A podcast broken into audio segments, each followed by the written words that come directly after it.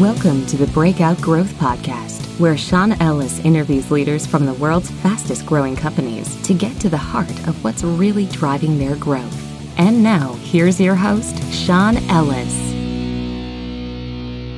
In this week's episode of the Breakout Growth Podcast, Ethan Garr and I find out what it's like to immerse yourself in FitXR's world of virtual reality. This continues our theme of focusing on the health and fitness industries. If you missed it, go to breakoutgrowth.net to see our growth study that we just published this last week on Mirror, as well as get access to the previous episodes covering some of the other uh, health and fitness companies like uh, like Noom, for example, a, a really uh, breakout growth uh, weight loss app that personally has helped me lose a lot of weight. So I've been excited about that. So FitXR, if you're not familiar with it, they combine fitness and virtual reality in immersive boxing and dancing games that could very well change the way you exercise. Our guest this week is FitXR's product lead, Nick Skoberne.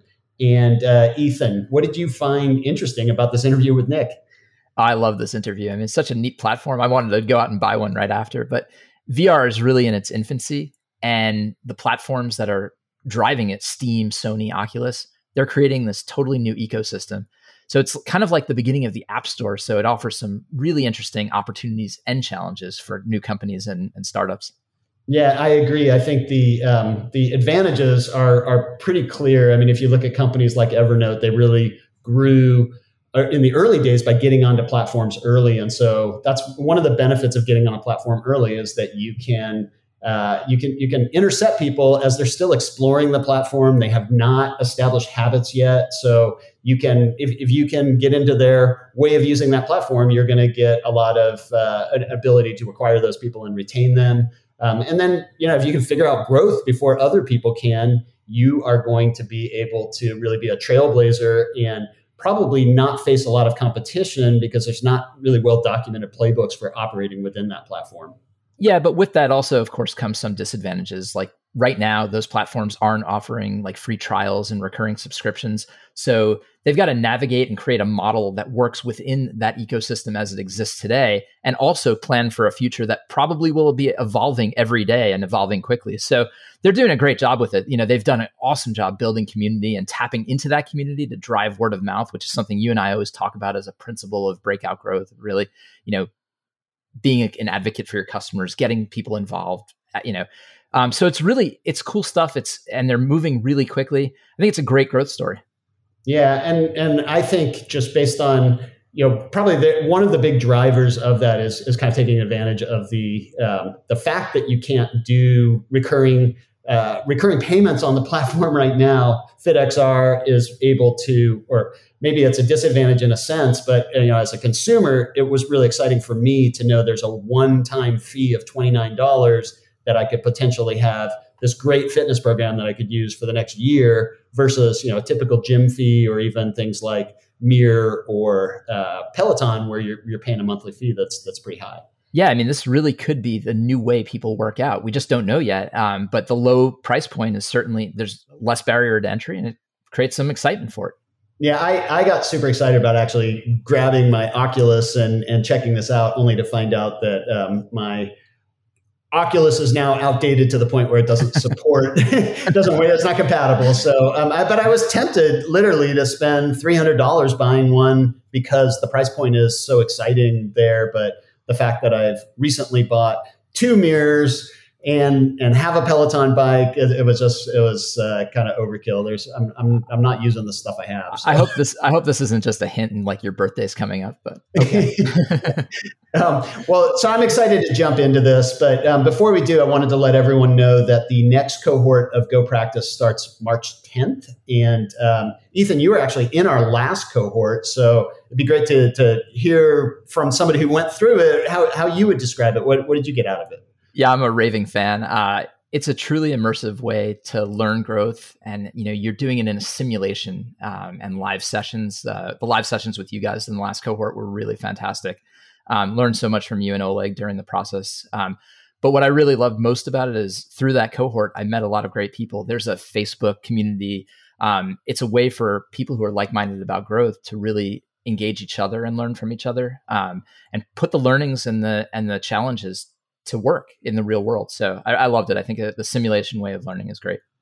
Yeah, it's uh, it's it's definitely unique, and and I think in particular, I've learned a lot from Oleg, a former data scientist from Facebook. Uh, he's he's got a lot of complementary skills to to my skills, and that that brings me to the point that. Uh, one of one of the challenges that we you know we're, we're constantly working feedback as any good team should be doing around growth. And and we did get the feedback that um, it is really time consuming for people. And so trying to figure out how do how do you have time to learn all the disciplines that you need to be good at to be good at growth? So anyone who's listened to a lot of our episodes is going to see how multifaceted growth is and the things that you need to get right um, so how, how have we addressed that? We, we actually um, are just in the process of launching a new skills assessment that takes about 45 minutes to go through, but it really helps a prospective student understand where their strengths are, where their weaknesses are, and then we've we've adjusted the course so that they can fast forward through the areas where they're strong, even skip some of the live sessions if they're really strong in those areas, and then focus their time and energy in the areas that they need to brush up on and get better at. So if you're uh, if you're interested in, in, taking part in this next cohort that starts March 10th, go to gopractice.io. So let's uh, dive right in and find out what is driving sustainable growth for FitXR. Sounds good. Let's do it.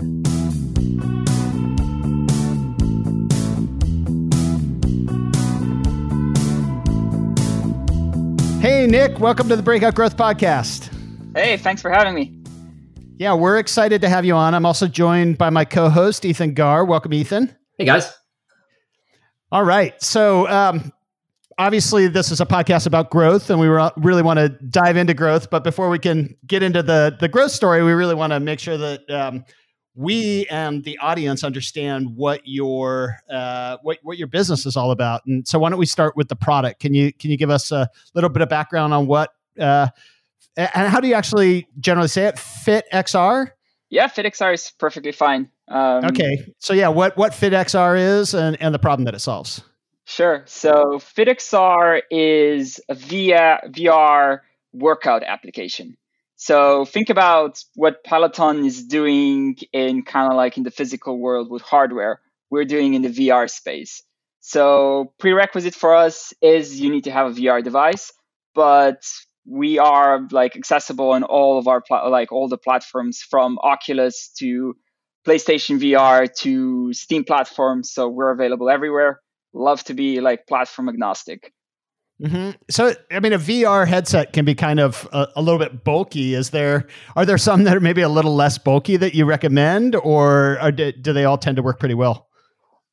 They tend to all work pretty well. I mean, it depends. Like we offer two types of workouts for the time being. So one is a boxing workout, which your head is should fairly be remain stable. Um, and the other one is dance. And like dancing with a VR headset, like the smaller headset, the, usually the better the results. So people get quite intense when they actually like dance in a workout. But it's it's something they really love to do. And we've seen some like crazy high scores like happening during dance, which we can't really explain how they happen. Cool. Yeah, I mean, I, I, for me personally, I've found myself getting sweaty killing zombies, so it, it makes sense that that there could be some uh, pretty good good workouts with with a VR headset, and I'm and. For what it's worth, when I'm when I'm killing zombies, I'm not uh, I'm I'm not worrying about the the big bulky headset. So maybe that's an imagined problem anyway. Um, so, and then what what kind of led to the decision to to do this? Um, I mean, it, it's uh, like c- compared to other exercise programs, how how is this really different? Yeah, um, I think it's like it starts off with like our like co-founder story, right? Right. So we have two co-founders, Sam and Samir, uh, and they actually met at business school, uh, and they were exploring different ideas they had uh, at the time. And at the time, like VR was still in its kind of like its infancy, was something that was more a proof of concept type of situation. And boxing, when you actually look at a VR headset, for those that have never actually tried a VR headset, you have these two controllers that you put in both of your hands. And naturally, you're kind of like, you either want to slice something with those controllers, you want to shoot something with those controllers, or you either want to punch something with it. So it was just kind of like such a natural fit of creating a game that was punch based or boxing based. and then it kind of like evolved into like this bigger idea of like how do we recreate a whole workout from different workout styles into the VR space? How do you fully immerse yourself uh, into a VR space where we take uh, a boxing exercise that you went to the gym at some point, and now we put you on a different planet or on a beach or on top of a skyscraper, and all these cues come flying at you, and you're just trying to actually maintain your streak. So it's something that's people really enjoy experiencing, but also like because it's so immersive, it's you feel you're in a completely different world, and it still is provides the same workout as you have in a gym. Yeah, I I actually had the CEO of Mirror on um, several months ago before their acquisition, and I ended up buying a, a device to um, that just basically during the pandemic to to let my family get a little exercise. and I did the boxing and was shocked that it it, it winded me in about five minutes. And um, and I play soccer multiple days a week, so it's not like I'm not out of shape, but I can see how an immersive boxing experience could be an even better workout and probably a lot more fun than seeing myself and shadow boxing with my image in a mirror. yeah, definitely. Like, I mean, I run like five kilometers a day and I'm like a runner for like 10 years. And when I, the first time I played our game, I was kind of like, wait, my arms are sore. Like, how is this happening? like, and it's also like because it's such a simple mechanic, people want to keep on coming back, right? And you want to beat your high score and beat somebody else's high score consistently. So we have that like network effect like already built in. Yeah, I actually I remember the first time I took a in person boxing class. I don't think I've ever been as sore as I was. It was like a week of being sore after that. But uh, it's it's really interesting because you're at the intersection of gaming, VR, and fitness. Do you find like users gravitate more to the gaming side, more to the fitness side? Is a combination of both? I think it's currently a combination of both, and it's actually like it's changing, and we see this every year. Uh, if you would ask me the same question like about a year ago, I would definitely say our demographic is purely gaming based. But that's like how headsets have actually evolved, and like if we touch on like the subject of headsets, it's and like this is where like full props to the Oculus team and what they're actually pushing uh, is it's becoming more mainstream. Like it's almost like think about like where smartphones were before kind of like Apple launched the iPhone or even like the first kind of like two or three generations of the iPhone. That's kind of like where the VR um, hardware is, I would say right now. So there is kind of like you almost can see it on the horizon of like there's going to be a device that's going to like explode in terms of sales and be on the level of an Xbox or of a Sony PlayStation um, it hasn't happened yet for all the publicly available data that people can actually see, but I think it's generally there. And like when people like, if you ever seen like, or like for you both, the first time you try VR and a VR headset and you're fully immersed, you're kind of like have a really wow moment that like I've never, I haven't had since I actually had my first smartphone, probably. Hmm. So, um, was that a concern? So it looks like you've been with the company about a year. Was was that a concern when you came in that that uh, maybe the platform hasn't hasn't gotten that big yet in terms of what you could grow into or or did was it big enough that you thought oh there's plenty of headroom within the existing size of the platform and it and it will grow over time?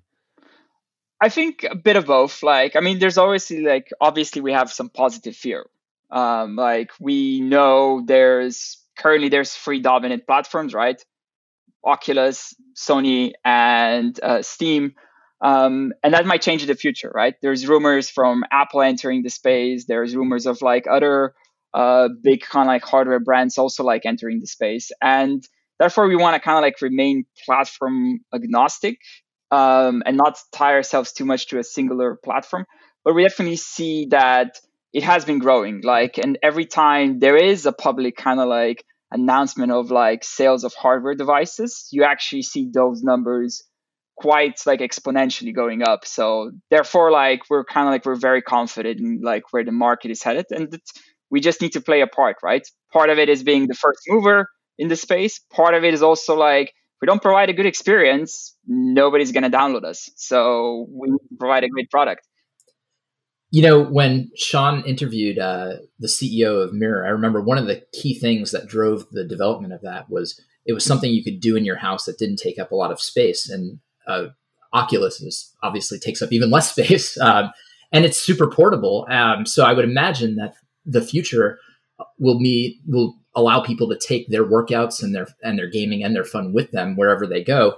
Um, but obviously, that's changed in the face of COVID. No one went anywhere in the last year. Has COVID impacted the business? Has have, has that driven growth? Oh, massively. Like I think since the first kind of like lockdowns began, March of last year, March of April last year, we've seen like really fast astronomical growth to a point where we needed to like adjust our own internal operations and development teams to actually like being being able to cater that growth. Um, I think like even Oculus, they've admitted they were like sold out like at some points on months on end, um, which is a really great thing, right? But also that means the market is not growing that as much as you actually want it to grow. But yeah, definitely like knock on wood, we're one of like the areas that was very positively impacted by COVID. And since kind of like lockdowns kind of like ceased in like summer and then going into autumn, we actually haven't seen like a drop off. So for us, it's definitely been like a stepping stone and really a good one. So we've managed to retain most of those users.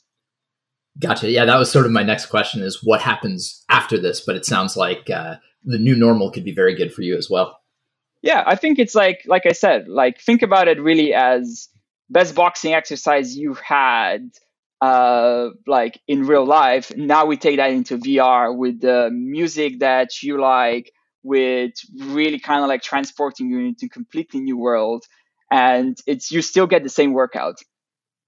Yeah, I'm I'm personally super excited to try it now that I understand it a little bit better. I uh, it's interesting because just yesterday my wife said I really need to get back to the gym. They've just opened back up, and I'm still interacting with my parents a bit, and so I'm I'm I wasn't thrilled about the idea of her going back to the gym. Our, both of our kids are in college, so we're we're pretty isolated as it is. And um, I, I literally got to the point where I, when I said I bought a mirror, I actually bought it for my my mother, and my my daughter was staying with my mother at the time, and so um, I I was on the fence of actually getting her getting her something. And then I think one of the things that I found is like I have a Peloton as well, and one of the things that I found is once you once you have a really good interactive at home workout, it's pretty darn convenient. You know, it's like yeah. suddenly the the you know half hour or 45 minutes that you're putting toward a workout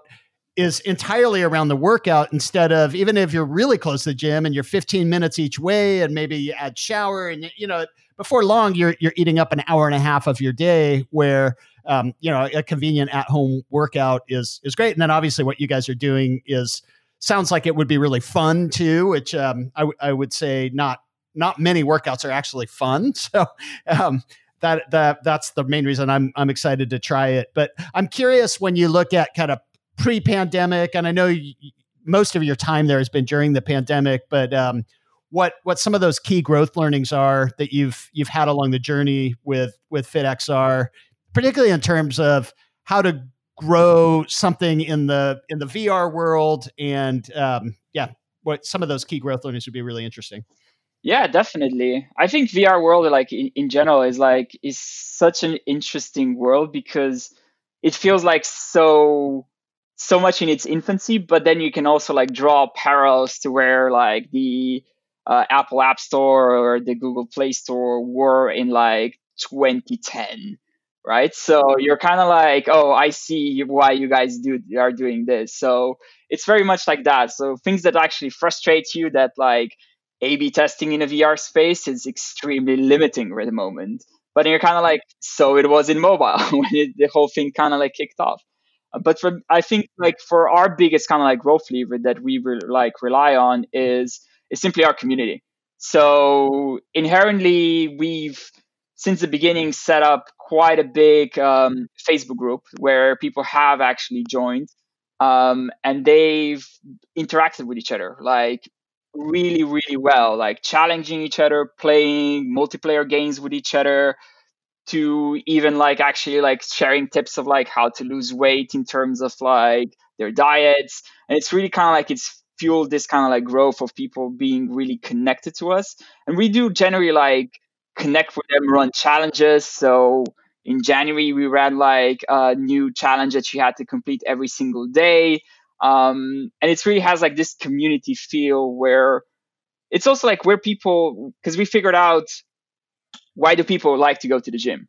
And the main kind of like insight that our customers and our users actually gave us is one i like the workout that i'm doing. Two i get really attached to like to my instructor and i would actually follow my instructor if that instructor changes gyms. That was a big insight for us. And then three is I like working out in a class because there's people around me and I feel challenged and I like to push myself. And we're kind of like, how do we replicate all those three things, right? And great workout, cool. That's game mechanics, gamification, and we, we rely on the hardware for that. You have two, the instructors this is where we still want to do a bunch more work. And this is like full credit to for example peloton has done an amazing job here of like with their instructors to a point where some of their instructors are actually bigger like social media influencers than the brand peloton.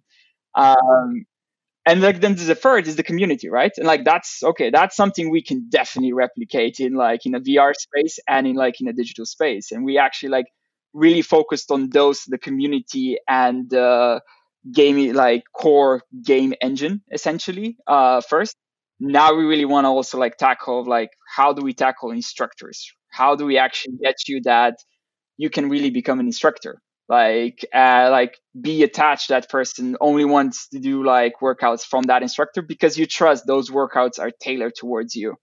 Right Right, and and and you know the the fact is like chemistry, you're gonna you're gonna click with some people and you're not gonna click with other people, and it, it brings you back if you've got that that strong chemistry. But you know, I want to latch on to one of the things that you said because I think it's instructive for for people kind of in any growth role, which is you talked about being being in an early platform, and I think I think there's a, a lot to that in terms of uh, you know some, something like Facebook ads at this point, or even SEO it's there's a lot of experts in those areas now and so you're competing against a lot of people who have it figured out. So it's not just figuring it out but once you figured it out it's it's going to be really crowded where an emerging platform if you can figure it out first there's there's a ton of opportunity for you to really grow with within that platform. And just a, a really weird kind of side parallel to that I uh, I had the, the, similar thinking the other day when I was trying to get my parents a um, a COVID vaccine,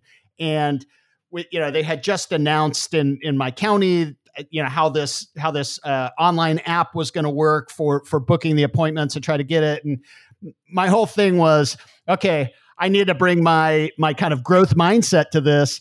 Everyone's going to be trying to figure out this platform. I need to figure it out before anyone else to get my parents in it. I have the small window of opportunity. If I don't book them an appointment within the next week, I'm probably going to have to wait a month or more to get them an appointment. And, you know, kind of reading everything I could find and trying and experimenting, I was able to get them appointments and get them the shot. And I have, I have, a lot more peace of mind now that they have that first vaccine. But it's just, it is really interesting of kind of being first in something that there's a lot more figuring out rather than just sort of reading proven playbooks. But if you can figure out before others, there's there's a lot of headroom for growth. Yeah, I mean there there are no playbooks. Like currently, like if you look at the VR space, you have one dominant game, right, which is Beat Saber, and that's like a great proof of concept.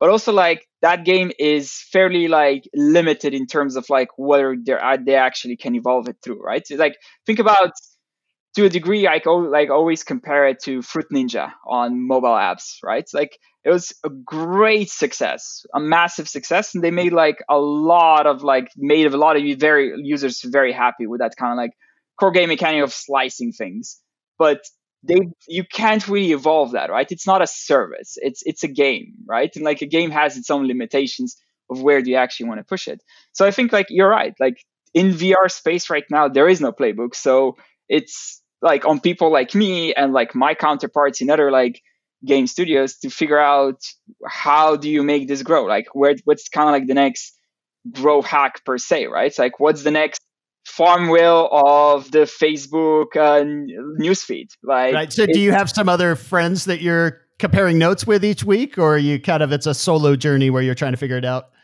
We have a couple of people. Like, I, we like again, like the industry is so much in its infancy that kind of like growth within kind of like a product or a marketing role is still very early on. So a lot of like of not just our competitors, but like other game studios that are completely different, like focused on different stuff. They still focus mostly on their core gamification, right? On their core game. They haven't really figured out, okay, how do we actually do growth? How do we do marketing? It's getting a lot better over the last six months. And there's been like probably like some really great hires that I know of in the industry. And like those we're like, we're in touch and we compare notes, but it still is very, very early days. So, what learnings from your audience is shaping your own playbook? What are you getting from them?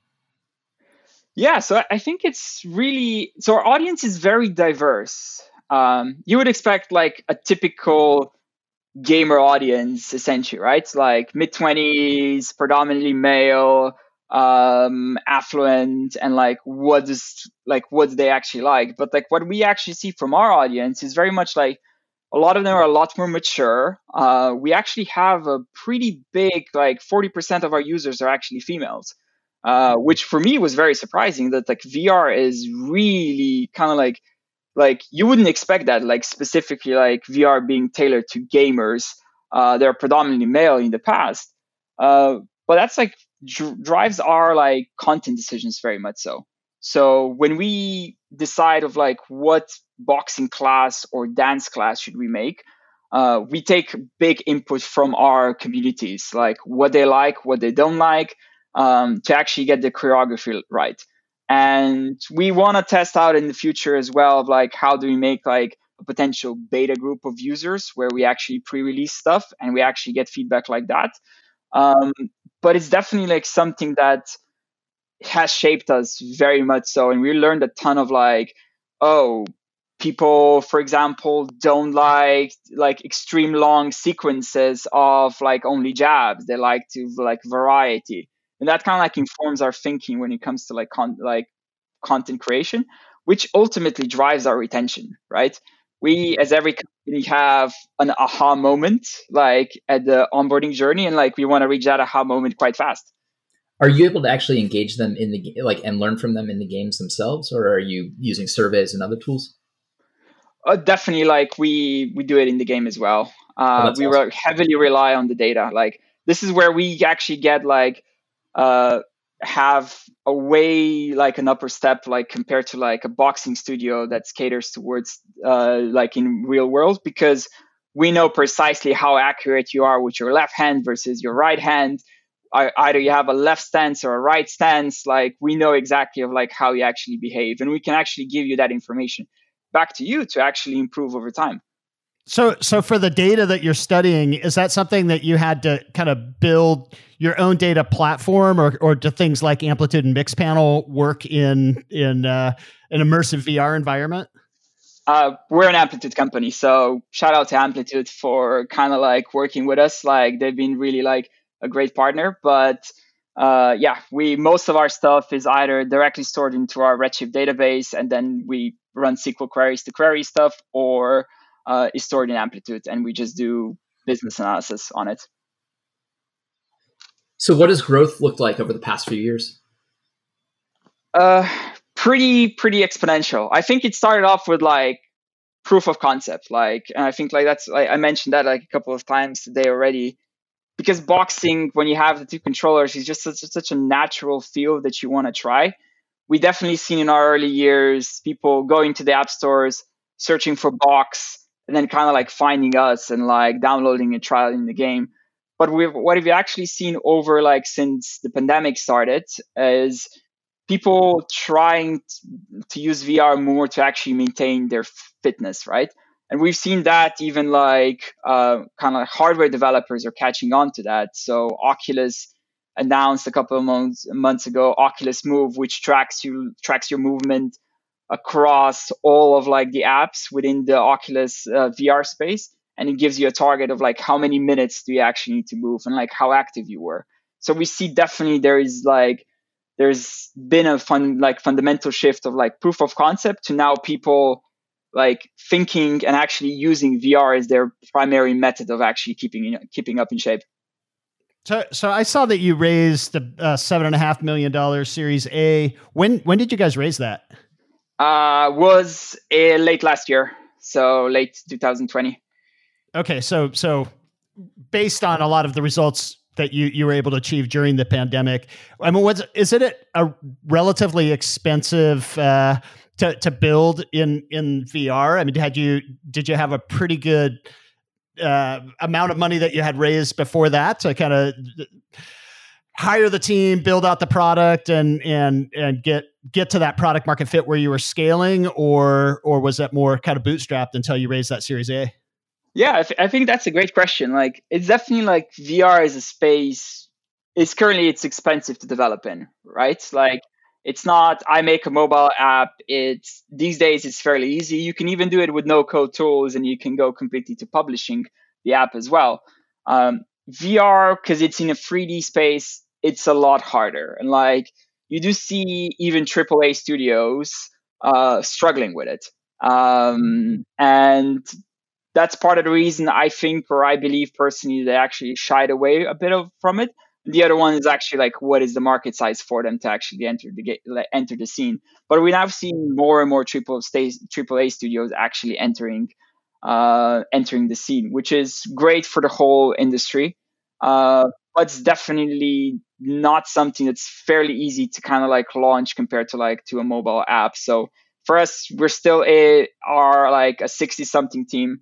Most of like half of the team is engineering. Um, that's not even counting like product or data science.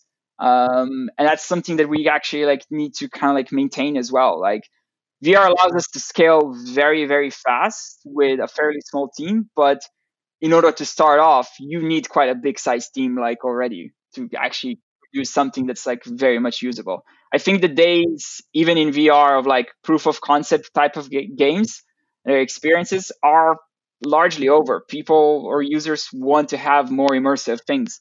Right. So so have you been generating revenue kind of through the whole through through say all of 2020 and and was that revenue enough to to kind of uh, build that team or or had you raised some money prior to that series A?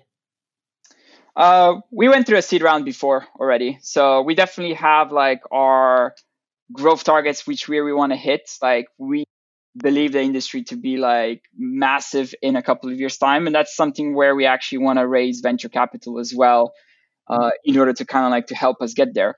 We think we have a great product market fit now. Um, now it's for us to kind of like figure out expansion and also like to really work out um, the details of the game and to like polish everything up. So everybody has almost we want to be a place where you have a like for like experience if like in in the VR world and in the real world.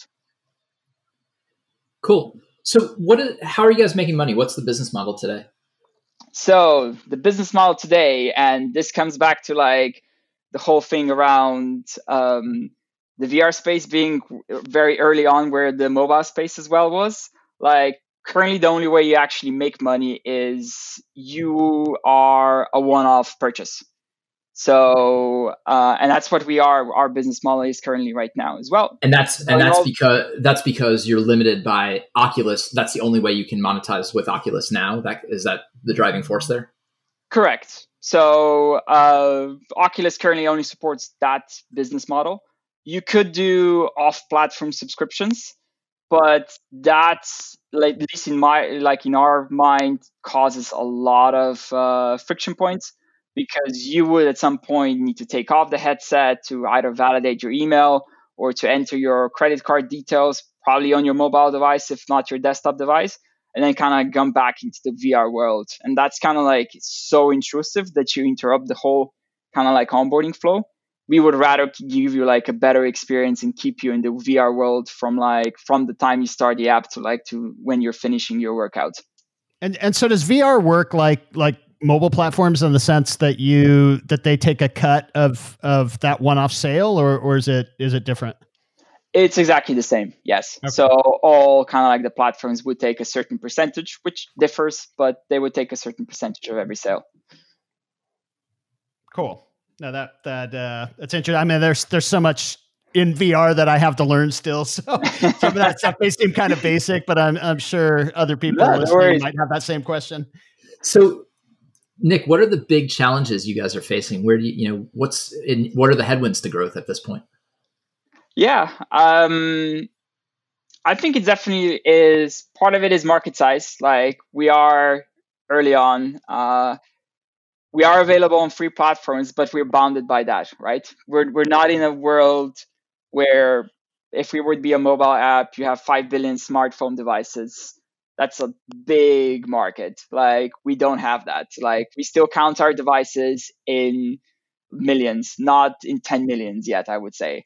Um, and that is something that like everybody has the same market and like, and you're battling for it. Um, and I think that's will change over time. But like, I think it's a big, it's hard for us to find the balance of when to actually employ some growth, like proven growth tactics from playbooks from other industries, right? So we talk about performance marketing, for example. It's very hard to say, okay, when is the time for us to actually start doing this, where we have enough big enough audience to actually start optimizing things. Whether like if we have a too small audience, we're just gonna like kind of like spray and pray approach, essentially hitting everyone and hoping that something will actually stick. Um, so that's definitely it provides its own challenge of like how do we best utilize our own time of and what growth initiatives should we actually spend our time on. Mm-hmm. So you, you mentioned that it's a it's a, a one off fee. is there a, a, trial or how did how do they know they want to pay that money? um, I think it's like again, it's different per platform, but let's stick with Oculus because majority of people uh, listening to this will most probably have an Oculus device. Um, it's currently on one-off fee. There's some companies that offer a demo, but there's also like with mobile as well. Like if you buy a game and you try it and you really don't like it, there is a mechanic that Oculus will refund you your money as well. Um, so there's kind of like technically a no risk scenario where like, oh, I really don't like this game. I can get my money back. It's a possibility. We haven't really seen that. And like that's been like some like a very encouraging factor for us that we've seen because again, like most of our growth comes from our community. So from us, like already a lot of people are pre-sold when they actually buy the game already. So that's been like a really, really like again, knock on wood, a blessing almost. Mm-hmm. So, so if you know, we've we've touched in a few different places about growth. You've you've talked about kind of early on the platform, community, being able to to really build an affinity with a with a particular instructor. Um, is there anything that you would say is kind of the the number one factor that's that's driving growth success to date? Like, is is it product market fit? Is it is it these influencers that you've talked about? I mean, there, there's there's so many different things you've touched on. Is there one that stands out above the rest? I think it's definitely a product market fit. Like, I think considering where the space is right now, you really need something that's very engaging, right? And what we see in the VR space right now is like all the developers either go in one of the two, like one of two categories. Either they're focused on a story and they present you, and Star Wars is a great example on the Oculus right now, where they present you a fully immersive story of you being a character in the Star Wars saga and you want to do everything.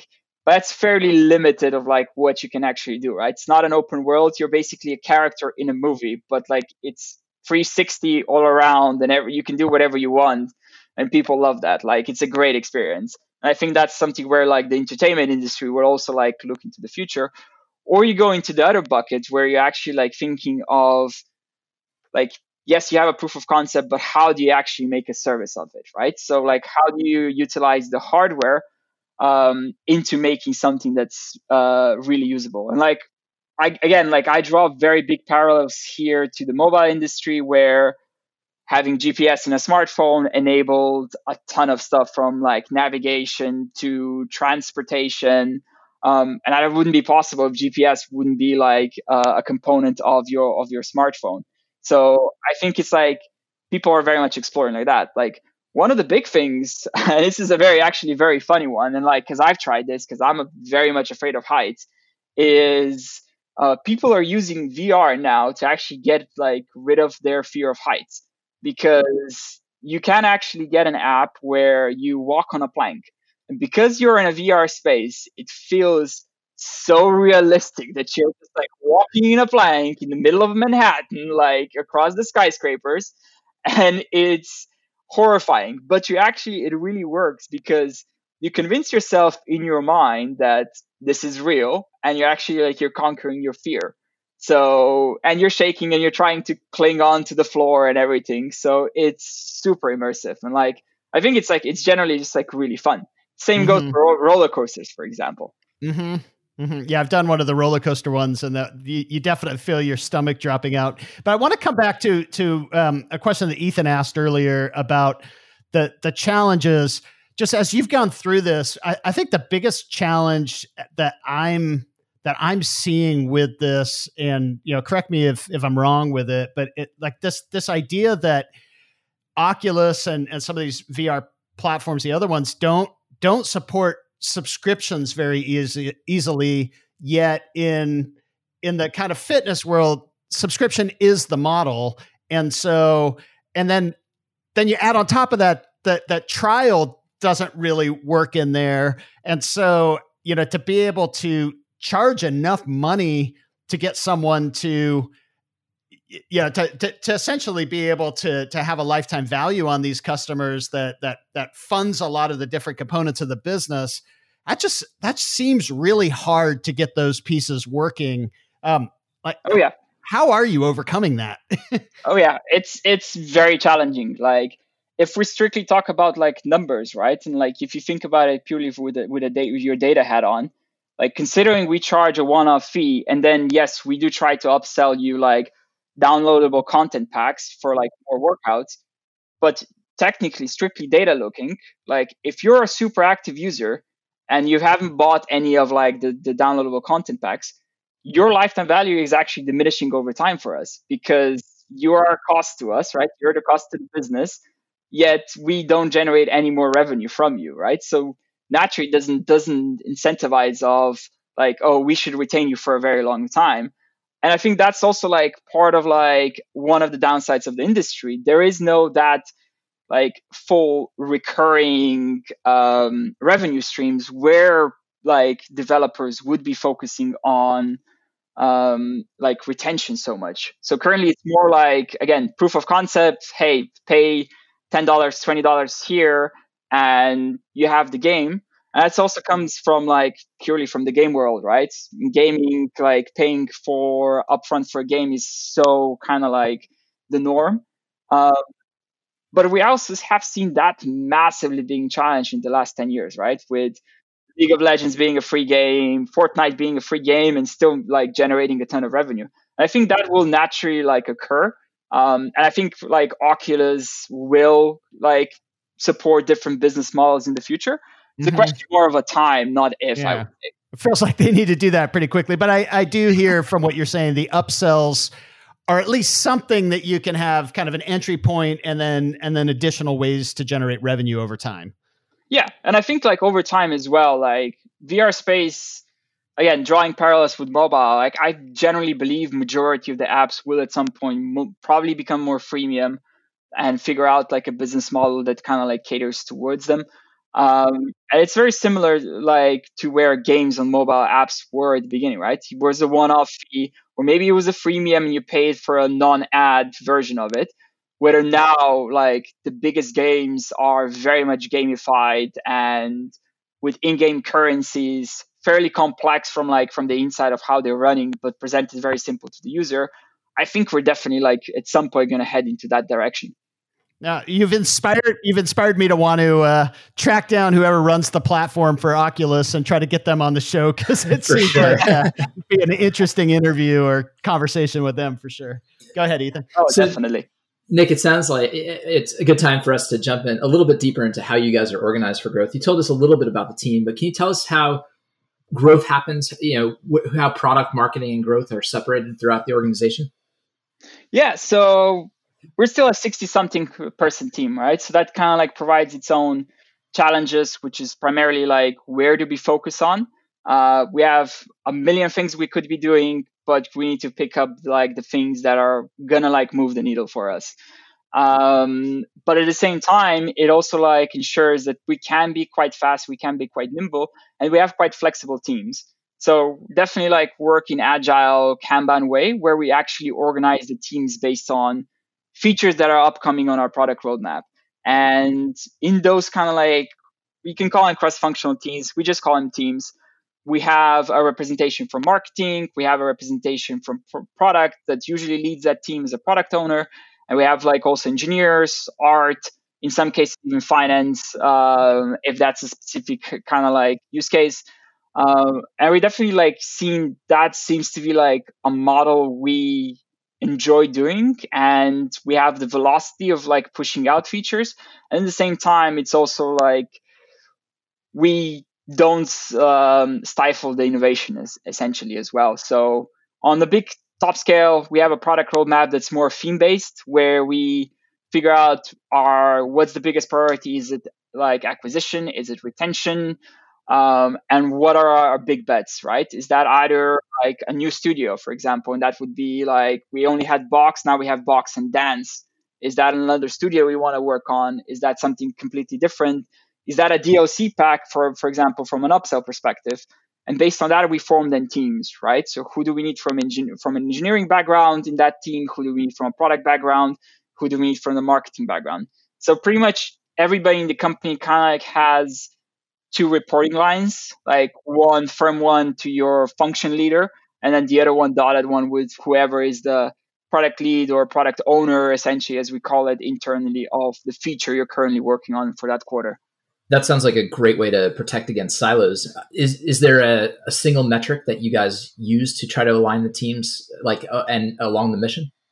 Yeah, we definitely we fully follow like the north star. So each team that we we plan quarterly uh, with a whole leadership team, um, and we fund these teams, and we call them like we actually we fund them, um, and each team gets a north star metric, right? So you have the autonomy to build whatever you guys in the team think will move the needle, but you need to move the needle by uh, a certain amount of like certain amount of percent. Uh, for us, that currently is very much part of like acquisition. So how do we get more users? And the other part is definitely around um, ratings. So we call them ratings, and that's kind of like our App Store ratings. That's something we're very, very careful uh, around and we monitor consistently because we think as a one off uh, payment uh, game right now, like the gaming, uh, the rating mechanic is so important for us because it identify like people identified with, oh, are you worth for me to spend my money on you, or I'll spend it with somewhere else. And if you have the same rating as someone, like they most probably will go with the cheapest option because they are just exposed to like less of a risk. So something that we want to improve, like our core features that we improve our rating is definitely very close to our heart right now. Yeah. So how do you see the organization evolving over time? I mean, partly like how has it evolved over the course of this year, for example, and with this big round of funding that you've gotten, I'm assuming hiring is going to be part of that. Maybe maybe you've got some other places where you're going to spend. That would be interesting as well to know. But um, how how do you see that that organization evolving? Yeah, I think we're like we're almost gonna like turn at some point into more of a content powerhouse, um, and we definitely see a version where we're gonna have a core game mechanics as its own probably separate unit and then we're going to have like a big content team that's going to be producing a lot more workouts. Um, that's something that like we definitely want to like foster because we know producing great workouts like engages people a lot more right? And we figure out the instructor part of like our uh, our app as well like that's going to be like the department that's going to be mostly empowered by data either qualitative or quantitative. So we definitely think we need to um, even grow our content kind of like creation. We call them content creators, but essentially they are our instructors that actually choreograph uh, each workout. Uh, and that's definitely like, I would almost say in a year's time, we're going to be seen more as a content company than almost as a kind of like a game. Uh, because we need to going to need to produce so much content for like our user base to be still be retained and engaged. Mm-hmm. Do you see do you see that uh, additional content being uh, more premium upsells so that that until you know up, up until the point where the subscription parts become available on Oculus it's a it's a way to extend that lifetime value or or just simply simply a, a retention mechanism within the existing price we'll see I, I definitely i always answer this question with our community will guide us like we're going to listen very closely to our community and like what they will tell us interests them and the, based on that, we'll we'll take that on board, and then we'll kind of like evaluate all all of our options. But we definitely see more content just drives. We've run like growth experiments with this. Uh, the more content we release, the higher the engagement actually is. Mm-hmm. That makes sense. So, um, why don't you know we're getting toward the end here? Why don't you kind of take us through the path of how most people discover uh, the the, the uh, product, Fix, FitXR, and then how what what's that path look like from kind of aha moment to becoming a raving fan who who spreads the word about it? Yeah. Um, so most of the people that currently discover us are either through referrals through from our community, and those are like completely organic referrals, or they're either like browsing on the Oculus App Store or the Steam Store or on the PSVR store, and they actually like find looking for a workout or looking for a box based uh, workout and they actually find us like that. They look at our reviews. We definitely see like i've spoke about this. We notice that they actually very much read about our reviews quite a bit. Um, we're not a free product where you first kind of like download and then look at the reviews um, very much a reverse kind of like psychology um, and then once they enter the game, we really kind of like want to guide them through currently both of our studios. So we give you a full-fledged tutorial of how like what your stance should be, how should you actually punch so that you're actually in a safe environment. We've had some mishaps of like customers reporting of broken like light mm. shades or yeah. broken glasses or that would be me. or punching walls. Like there is, there is a famous picture of somebody actually making a hole in the wall, which uh, does happen. Uh, people get very feisty in in games. um, but it's we kind of like we try to make you like we want to make you as safe as possible. Uh, that you really kind of like, can enjoy the workout. And then we really want to like our aha moment is just the workout. It's so gamified that you actually want to do because what we see is that a lot of people when they enter the game they're skeptical. They they're like see it more this is a proof of concept. Oh it's great for boxing. And then when they do it for like three or five minutes they actually see oh i'm really exhausted after this. This is something that's like is really engaging and fun but it actually really feels like working out. So most people actually discover us as a proof of concept and then they actually grow of like oh this could be potentially my main source of exercise and they become like what we call internally super active users for us. Um, and we see like uh, that aha moment is a certain amount of games which i can't say like publicly how much that is in a seven day period. Like similar how facebook had 10 days and seven days we have a similar metric just for us is just like how many classes you complete in, in a seven day period so you you've told us a couple times throughout the conversation how important the community has become in this. What's sort of the aha moment where the user enters the community? Like, what's usually the first thing they start talking about in the community, and how does that sort of evolve? Very good question. Because the first and most prominent thing is that people, when they discover the community, is um, either they love to have really long streaks. And I'm talking about like streaks of punches of 100 to 200 or even more. Uh, we've seen people that like have a workout that has a thousand like cues to punch and they complete 100% accuracy. It's quite insane.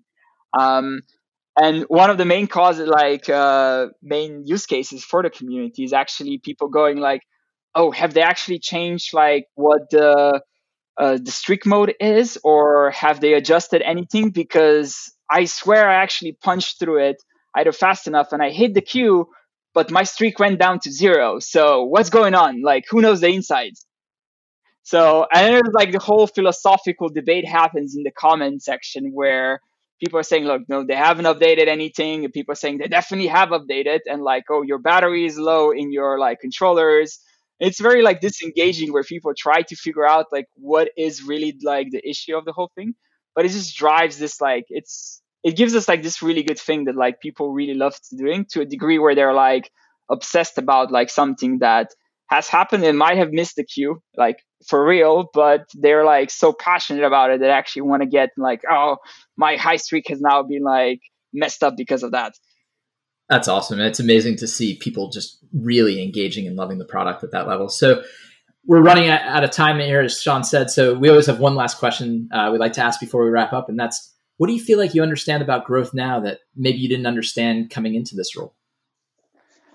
Um, it's definitely like I think the community part, like listening, being so close to the community, um, has been something that I've never been that close. Like I always been like more on the like partially more on the marketing side of growth uh, than on, on the product side of growth. But even when I was on the product side of growth, um, yes, you get user interviews and qualitative data, but here we actually like interact on a day to day basis with our community to a point where uh, product leads and product managers and even in some cases engineers go into like the our facebook group and actually answer uh, comments. So we get like direct feedback. And that's something that's been so informative to our product roadmap that our product backlog is incredibly long. And i don't think if we like if we ever ever going to get through it. So it makes our life very easy, but at the same time very hard of like what feature or what theme of features should we actually work next because we get so much kind of like direct feedback. So very fortunate to kind of like to have like a very kind of like active community. Yeah, I think I think feedback is uh, is an underrated um, it, it, driver of just really good decisions, whether they're product decisions or growth decisions, or yeah, pretty much every decision in the business can be really informed if you if you have a good way of collecting and and deciding which feedback you're going to act on. But um, so so some of the the key takeaways that I get through this conversation, and again, this is the first time that we've talked to anybody who's um, who's who's building in VR. So uh, there's a lot of really interesting um, takeaways for me.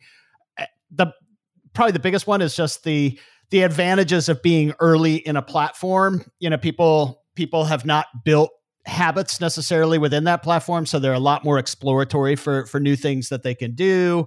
We, we've, we've talked about that. Um, you know if you're in, in growth on a new platform if you can figure it out before other people you're going to get a lot of uh, a lot of benefits there. But obviously new platform also comes with challenges. So um, all the things that we've talked about from from uh, you know not having a trial to not having subscription um, but hopefully if you can if you can establish yourself and and really build a good foundation that as the platform matures you'll be in a really good position to to own um, fitness on on VR.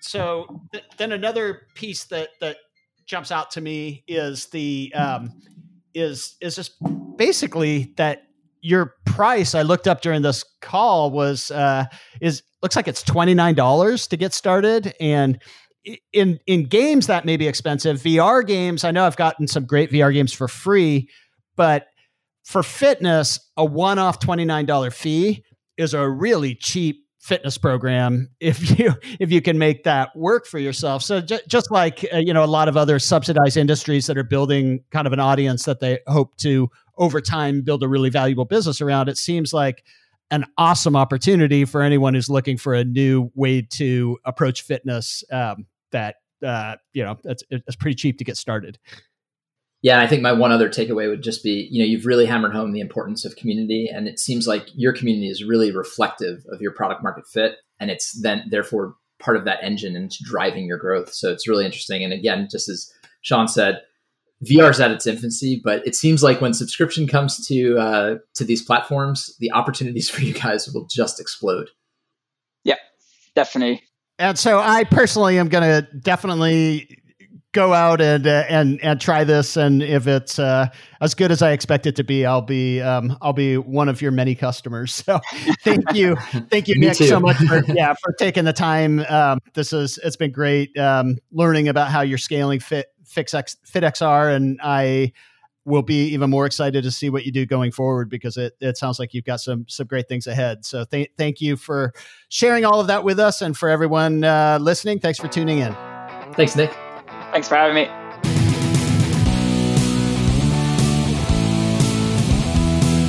Thanks for listening to the Breakout Growth Podcast. Please take a moment to leave us a review on your favorite podcast platform. And while you're at it, subscribe so you never miss a show. Until next week.